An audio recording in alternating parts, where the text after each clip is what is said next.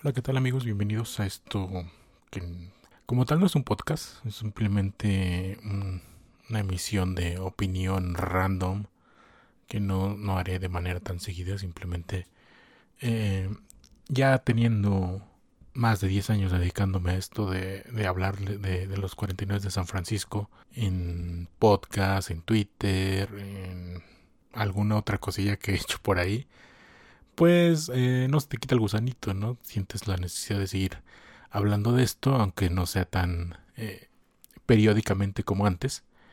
Y pues eso es lo que quiero hacer esta vez. Eh, no, no, no crean que estaré haciendo esto semana con semana, simplemente cada que haya algún suceso relevante relacionado con los 49, con los 49ers, como le quieran decir. Y en este caso, pues es el draft el draft del 2021 que nos trajo varias sorpresas y ahorita vamos a ver de qué va todo esto. Empezando por la primera selección de la que todo el mundo habló durante un mes aproximadamente desde que se hizo el trade con Miami. Eh, tres selecciones a cambio de subir a la tercera selección, como lo quieran ver. Dos selecciones más una tercera, en un descontando las primeras que se intercambiaron entre ambos equipos. Como lo quieran ver, fue un, eh, un trade bastante interesante el que se hizo. Y a partir de ahí fueron discusiones interminables en Twitter, los periodistas metiendo ahí este los clics con calzador con tal de tener visitas a sus respectivas páginas, de que todo el mundo estaba seguro de que era Mac Jones. Eh, y obviamente, pues, si ves una tendencia de que todo el mundo está hablando que era el caso de que Shanahan estaba interesado en Mac Jones y por eso había subido al 3, pues te vas poniendo cada vez más nervioso, ¿no? La verdad, eh, hablando un poco de Mac Jones, yo creo que no merecía la atención de, de subir, bueno, de hacer el canje para subir al 3 por él.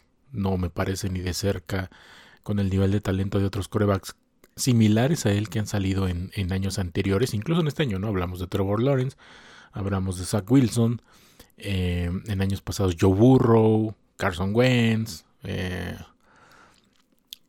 el que me digan Mac Jones no está ni cerca de ser lo que ellos eran saliendo de colegial, así que eh, yo no entendía por qué tanto, tanto alboroto alrededor de ese, de ese tema pero también conociendo a Shanahan también como es este de caprichoso en ciertos momentos pues esperaba que eh, bueno tenía el mal presentimiento no de que se pudiera dar esa selección. Al final no fue así. Mi favorito era Fields Justin Fields. Creo que le terminó pesando el tema de la epilepsia que se reportó días antes de que se llevara a cabo el draft que el muchacho sufre de epilepsia que eso no le ha afectado en su carrera eh, amateur entre comillas, eh, colegial hasta ahora y que no le debería de afectar en su carrera como eh, profesional ya en la NFL.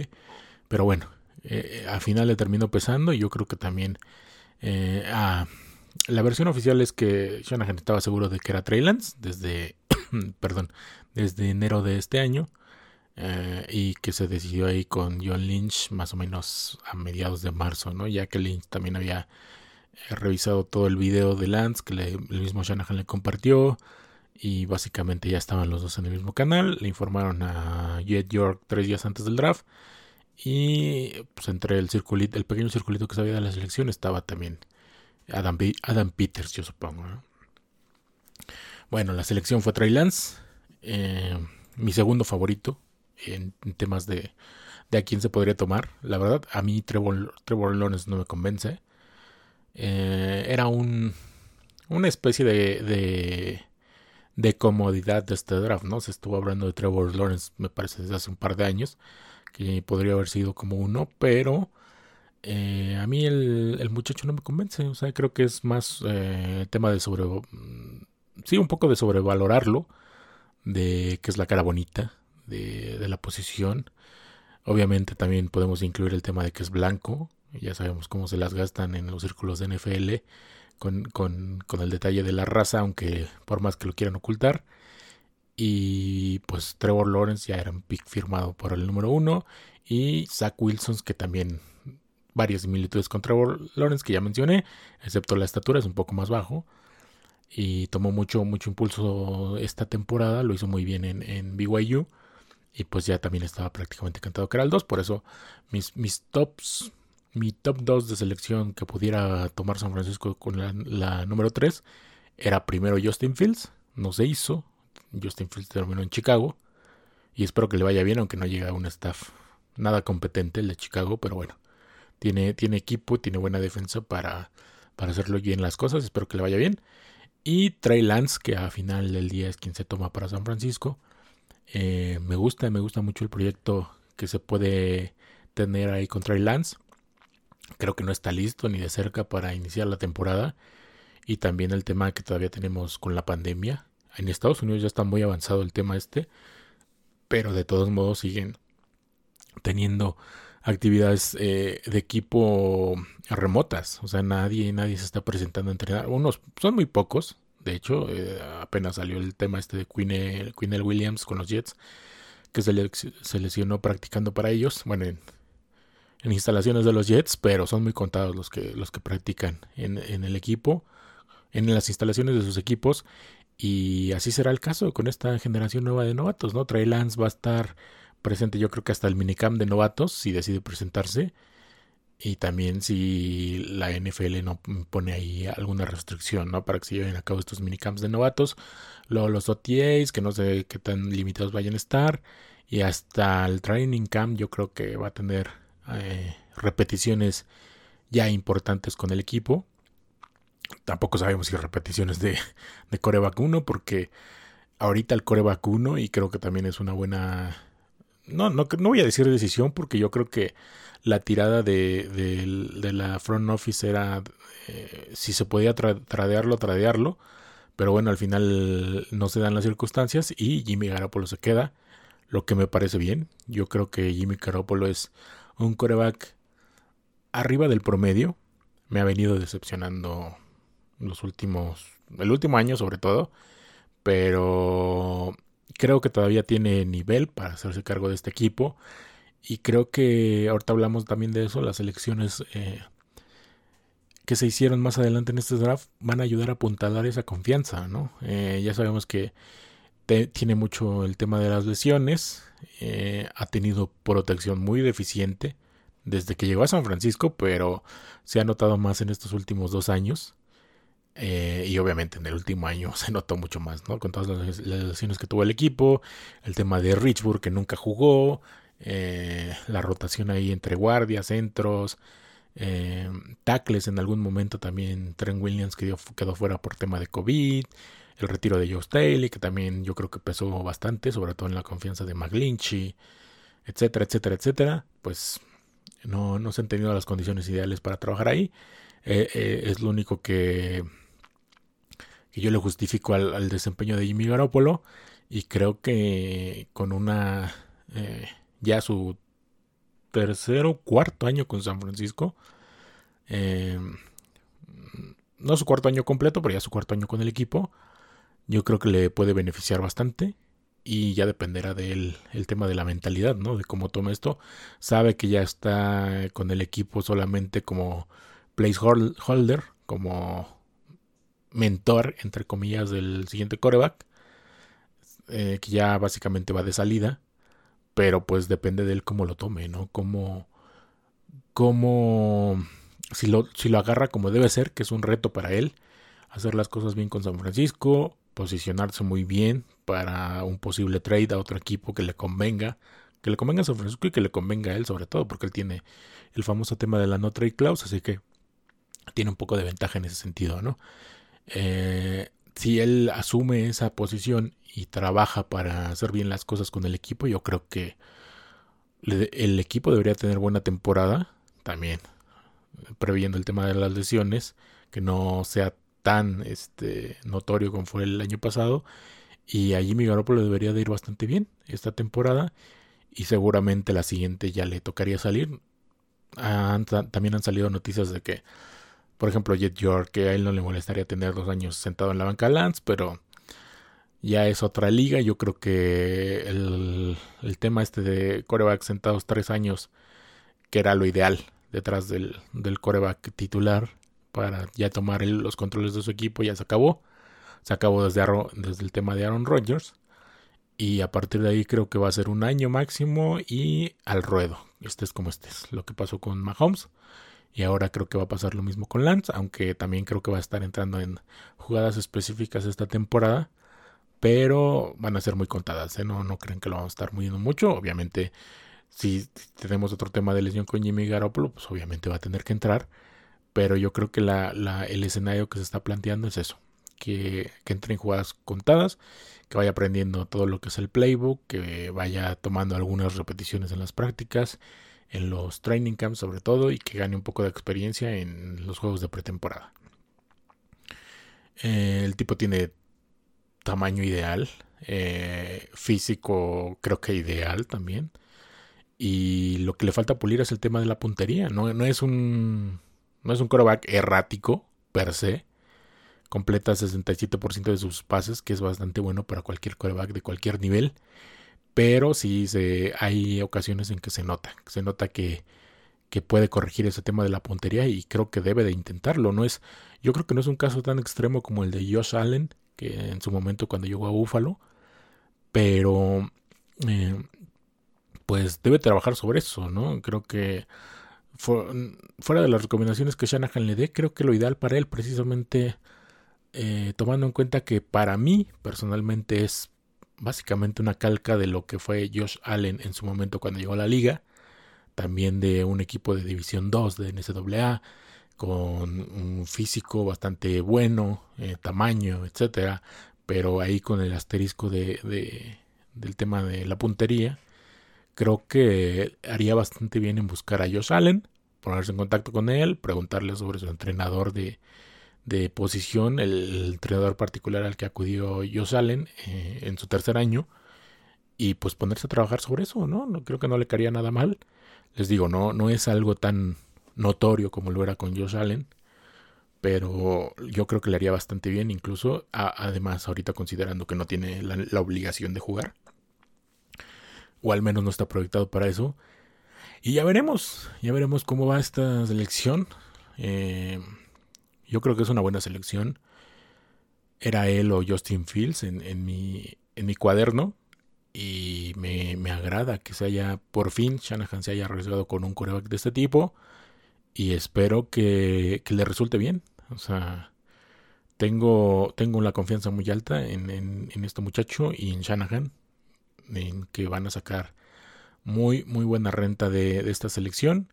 Y pues ahora sí que esperar, ¿no? Esperar al menos un año a ver cómo se, dan las cosas y si Trey Lance hace ya de los controles del equipo para el siguiente. Eh, espero que no tenga que entrar esta temporada por temas de lesiones de Garapolo. Sería muy sería mandarlo al, ruedo muy apresuradamente y creo que por ahí se podrían complicar las cosas. Pero si se tiene que dar, pues creo que tampoco es no es manco, ¿no? O sea, tiene tiene tiene condiciones, puede hacer ciertas cosas, le pueden simplificar un poco el playbook, pero para mí lo ideal es que entre hasta el siguiente año. Y ya no me quiero alargar más sobre esto. Me pareció una muy buena selección y avancemos a las siguientes que ya no me parecieron tan, tan, tan, tan, tan clavadas como, como esta primera ronda. Segunda ronda, un guardia, eh, Aaron Banks de Notre Dame, un tipo bastante grande, bastante bueno en protección de pase, no tan eh, pulido a la hora de, de hacer el famoso bloqueo en zona que requiere la ofensiva de Kyle Shanahan. Pero eh, creo que se puede trabajar bastante bien con él sobre ello. De entrada, la protección de pase ayuda bastante a traerlo. Creo que eh, proyecta para ser titular de inmediato en la posición donde se había asignado a Brunskill, que se le había puesto como guardia en el primer depth chart proyectado. Y ahora Brunskill puede seguir jugando fácilmente como un jugador rotacional. Lo hace muy bien como tackle, a mi parecer. Creo que es su posición ideal. Y también como centro detrás de, Alex Mack. Eh, puede continuar trabajando también ahí para aprender todo lo, lo, que pueda de la posición. Porque también no se tomó otro centro en, el resto del draft. Así que tal vez la tirada de la front office sea eso, ¿no? Que Brunskill eventualmente se haga con ese puesto, aunque yo creo que le pueden sacar unos dos años buenos a Mac. Así que no hay, no hay tanta prisa, pero ese es el escenario para Bronskill. Y eh, hablaba antes de eso para Aaron Banks de Notre Dame. No me convenció la selección, creo que había algún otro guardia más ideal para el esquema de San Francisco en la posición 48. Incluso eh, aquí hubo un trade down eh, de San Francisco, estaban en la posición 43 para iniciar la ronda. Y antes de que tomaran un jugador en la 48, salió a Sante Samuel Jr., esquinero de Florida State, en la 47. Así que no sé si es la, no sé si es la posición ideal en segunda ronda. Yo hubiera ido por, por corners, que era la necesidad imperiosa por el tema de que no hay tanta profundidad en el equipo en la posición.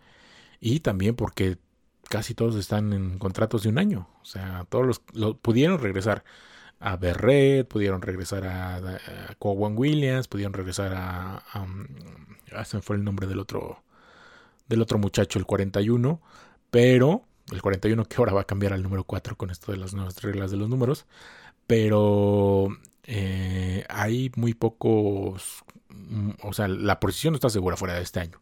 Y también el tema de que no hay profundidad, así que las lesiones también podrían pegar ahí.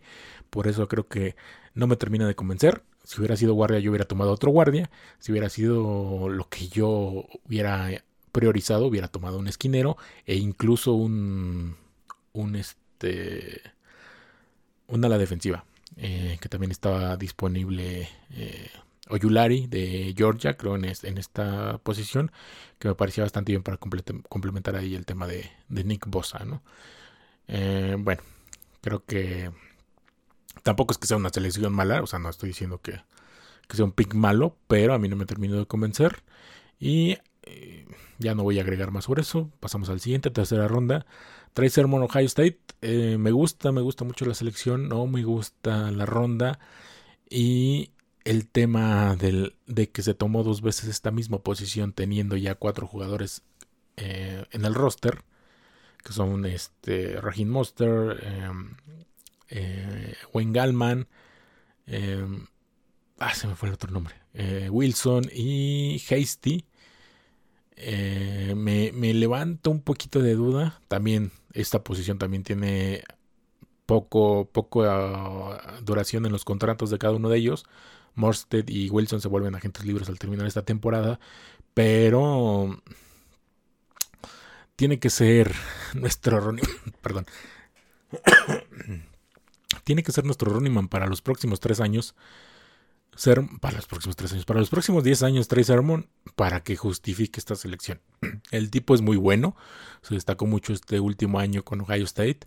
Eh, tuvo una lamentable lesión en el hombro en la final de, del college de este año, que fue Alabama contra Ohio State, pero lo hizo bastante bien, ya está recuperado totalmente y creo que es un corredor bastante ideal para el esquema de Shanahan. Eh, yo creo que deben involucrarlo de inmediato en la rotación y espero que le vaya muy bien. Pero de nuevo, lo mismo con Aaron Banks. Creo que no era la ronda para draftear running back. Eh, si algo ha demostrado Bobby Turner y en general el, staff de Cucho de San Francisco es que pueden draftear running man en cualquier ronda incluso no drafteados y pueden sacar mucho provecho de esa posición y aquí incluso se canjearon dos selecciones de cuarta ronda que ya se habían asegurado una por el trade down eh, de la segunda ronda y otra que se tenía disponible para volver a subir y tomar a Sermon me deja un poco descontento esa parte pero bueno les digo Trey Sermon es, es una buena selección Creo que le puede ir bastante bien en San Francisco y yo espero que le vaya muy bien. Debería, pero para justificar esta, esta, este pick tiene que ser un corredor de 10 años mínimo. Y 10 años buenos, ¿eh? No, no 10 años nada más haciendo el roster. Avancemos a la siguiente. Ambry Thomas, Michigan, en, el pick 102, por fin toman un, un corner. Eh, no se me hace malo el pick. Obviamente ya habían salido un montón de corners hasta la altura del draft. Eh, Ambry Thomas no jugó la temporada pasada por temas de eh, quiso opt out por el COVID, pero tiene bastante tiene bastantes cualidades que, le pueden ayudar y creo que proyecta muy bien ahí como posible reemplazo, ya sea de, de Berret o ya sea de, si es que no se quedan, obviamente, como lo, repito, todos están, en, tanto Barrett como Cowan Williams están en contrato de un año, y tal vez regresen a Richard Sherman este año también con contrato de un año, no creo que le den más. Así que Ambry Thomas podría ser uno de los reemplazos para alguno de estos jugadores. Creo que, que, le puede ir bien, me gustó la selección. Eh, me, me, levantó un poco de ámpula que se tomara hasta la 102 esquinero, hasta la tercera ronda, hasta el cuarto pick. Pero bueno, se hizo y no me desagrada la selección. Avancemos a la quinta ronda. No se tuvieron selecciones de cuarta ronda por el caje contra Sermon. Y bueno, eh, quinta, quinta ronda, otra vez tackle, Jalen Moore Western Michigan, que proyecta como guardia y seguramente no va a cambiar esa proyección, va a ser un guardia. Eh, va a competir ahí por, por un puesto en la rotación. Es una selección de quinta ronda, es una escuela pequeña, Western Michigan. Eh, no, no lo veo haciendo los titulares. Sería una grata sorpresa si lo hiciera. Y su, su competencia va a ser este Justin School como rotación ahí en los tackles. Eh, Sean Coleman, que se supone que ya regresa este año, lo va a hacer opt-out la temporada pasada también. Y pues entre ellos van a estar peleando el séptimo y el octavo hombre en la rotación de la línea ofensiva. Eh, la única, el único, el único, ¿cómo se puede decir? La única referencia que tengo de Jalen Moore es el Senior Bowl. Se reporta que lo hizo bien, aunque le falta ahí un poco de, de técnica y de velocidad, pero bueno, ya veremos cómo le va. De nuevo, no es la selección que yo hubiera tomado en quinta ronda, creo que había otras opciones más interesantes a la, defensiva, back defensivo, etcétera. Pero bueno, decidieron por un tackle para agregarle más profundidad a esa, esa línea ofensiva y posiblemente eh, solucionar todos los problemas que tuvieron ahí con la protección la temporada pasada. Pero de nuevo, Jalen Moore no proyecta para ser titular. Ya veremos cómo, cómo se da su caso. Quinta ronda, selección número 172. Eh, Demodor Leonor Lenoir de Oregon.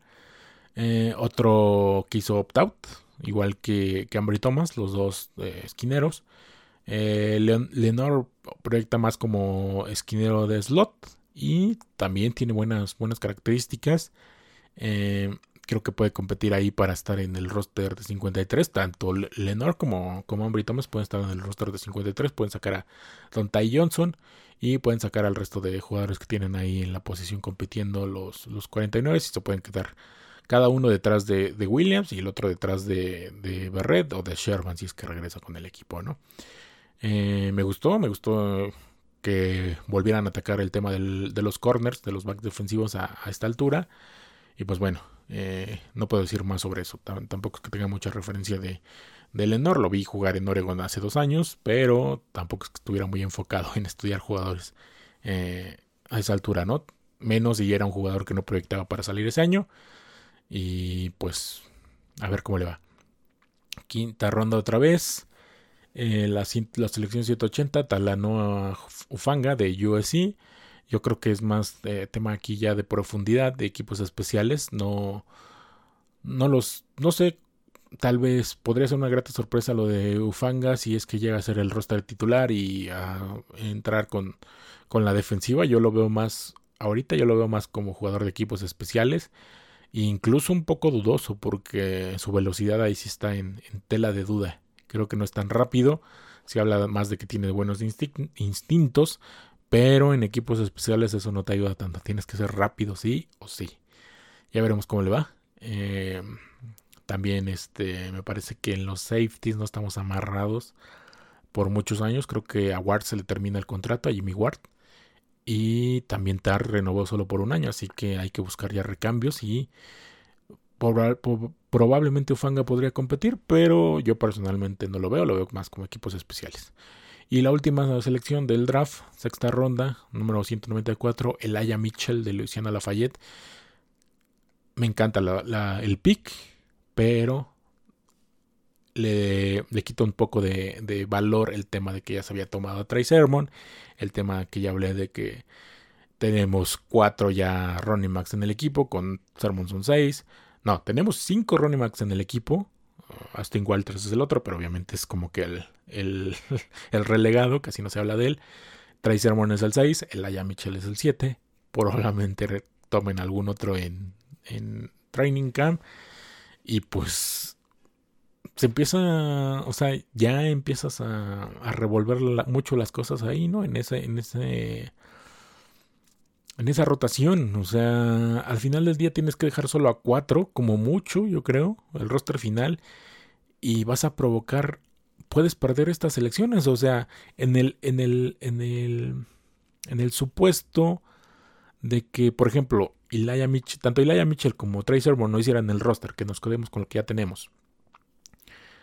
Eh, Wilson, Monster, eh, Hasty y Galeman como running backs 1 al 4, estos jugadores los vas a perder inmediatamente. Se van a ir a la escuadra de prácticas y alguien los va, los va a tomar inmediatamente y van a ser picks desperdiciados. O sea, no creo que pase. Creo que los dos aspiran a quedarse en la rotación principal, pero va a pasar lo mismo con los otros dos que sueltes. O sea, se te va a ir Hasty, que es el, el más seguro que salga de esa rotación. Y estoy en duda, se te va a ir Wayne Gallman también y te lo van a quitar de inmediato. O sea, Ah, para mí eso es desperdiciar los picks, no, darles la prioridad que se merecen. Pero bueno, y hablando de Laia Mitchell, es un corredor muy interesante. Yo creo que proyecta muy bien con San Francisco y su, única opción para mí es hacer el roster o nos despedimos de él.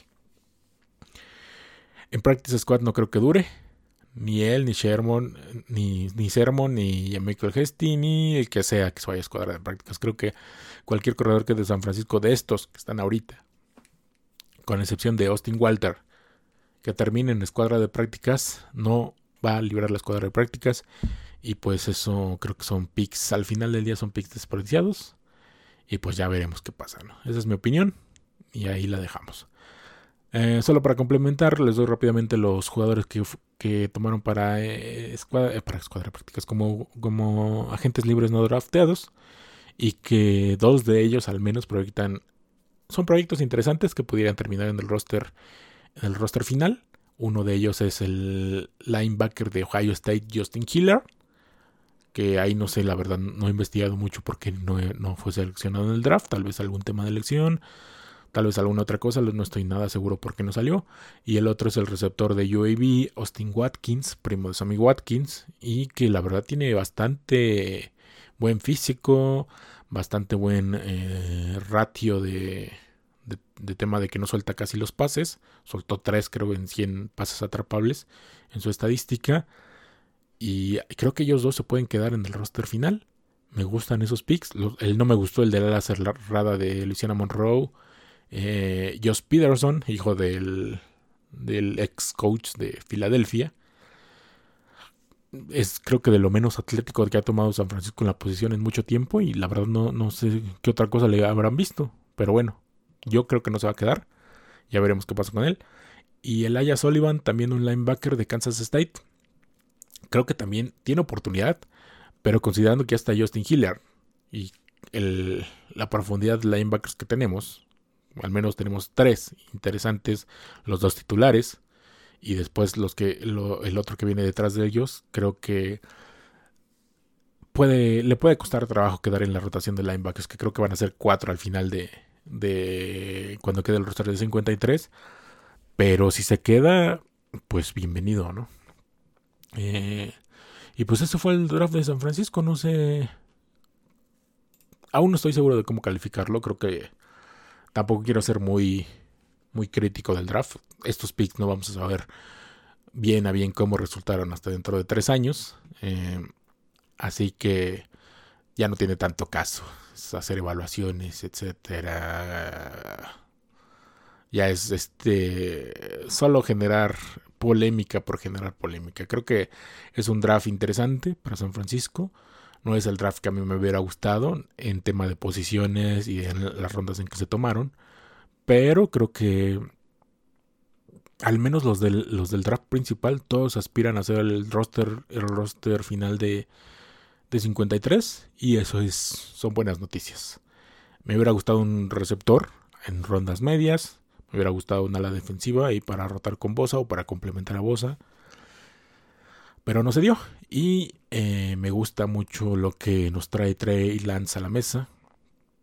Así que habrá que esperar un año espero yo.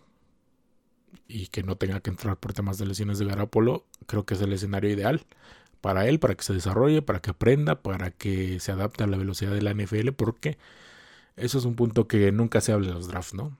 El, el principal tema de que haya Bost y, demás en la NFL. Uno es el equipo al que llegan, por eso casi todas las primeras elecciones top 5 fracasan, excepto si son jugadores de posición ya muy dedicados, tackles, guardias, eh, algún post rusher, pero también los post rushers tienen bastante, bastante malos resultados en top 5. Los corebacks que fracasan en top 5 es porque llegan equipos malos, equipos que no tienen ni pies ni cabeza y o que van empezando un nuevo proyecto y ese proyecto resulta en fracaso en dos años porque los dueños no tienen paciencia ya y se va perdiendo el jugador y tiene que rotar con otro nuevo staff de cocheo y el nuevo staff de cocheo no lo quiere, etcétera, etcétera. Y el segundo factor es la mentalidad. Eh, la mentalidad que, que se debe de tener sabiendo que vienes a la mejor liga del mundo, que sí vienes de jugar tal vez el mejor fútbol colegial del mundo, pero que la velocidad, el cambio de velocidad es eh, inimaginable, ¿no? De entrada. Cuando empiezan a ver ya juegos de pretemporada y ven esa velocidad ya equipados y les viene de frente y tal vez tienen una mala jugada, dos malas jugadas y se empiezan a choquear, ahí es donde se empiezan a hacer los bust en todos los equipos. Eh, los jugadores que no, no tienen esa mentalidad de, afrontar ese reto y de empezar a mejorar y a, trabajar en ellos mismos para, para, pulirse cada vez más, para afrontar ese reto, para eh, practicar con sus camaradas de con un poco más de experiencia, pues son los que se van quedando. Y ese es el punto principal de, de, pues de cualquier drafteado que llega a la NFL. Ya veremos cómo, qué mentalidad tienen estos muchachos que tomó San Francisco, que es lo que nos interesa a nosotros, como fans del equipo. Y pues solo resta esperar, ¿no? Eh, varios de ellos tendrán la oportunidad de jugar este año. Eh, los corredores me gustan bastante, los corners me gustan bastante, pero espero que no tengan que jugar tan bien tanto tiempo, porque confío en que Berret va a estar sano, en que Juan Williams va a estar sano, eh, y no van a tener tanta necesidad de estar ahí entrando a rotación. Pero pues espero que les vaya bien. No es lo único que puedo concluir, ¿no? Esperemos que les vaya bien, esperemos que funcionen. Eh, no es un está lejos de ser un 100% de de porcentaje de éxito con todas las elecciones que se hicieron, pero bueno, mientras sea más del 50%, creo que será un buen draft y especialmente si dentro de ese un poquito más de 50% está incluido el nuevo coreback del equipo. Eh, con eso voy cerrando esto, no quiero hacer muy largo, ya vamos más de media hora, creo que sí me puse a hablar demasiado, más de lo que quería, pero bueno, esas son mis impresiones generales de este draft de San Francisco y ahora pues a esperar ya el inicio de la temporada, ¿no? Se viene la develación de calendario en 5, en... Bueno, ya no me acuerdo, creo que es el 12 de mayo. El domingo 12 de mayo o el lunes 12 de mayo, no sé qué día es. Y fuera de eso, pues ya esperar este OTAs, Training Camp, eh, etcétera, etcétera, hasta el inicio de la temporada, que es cuando tal vez vuelva a ser otro podcast. La verdad, predecir el calendario tampoco vale la pena. Eh, no sabes qué va a pasar con tu equipo ni quiénes se van a quedar en el roster final. Así que no tiene mucho caso. Y ya estaremos hablando del equipo tal vez en el primer mes de temporada. A ver cómo, cómo se empezó. Y hasta entonces, creo que ya no tengo nada más que agregar. Muchas gracias por escuchar ese podcast, a quienes los hayan escuchado y hayan llegado hasta aquí. Y pues eh, nos vemos en el siguiente. Bueno, no este podcast, esta opinión de 30 minutos. Ahora sí, me despido. Gracias, hasta luego.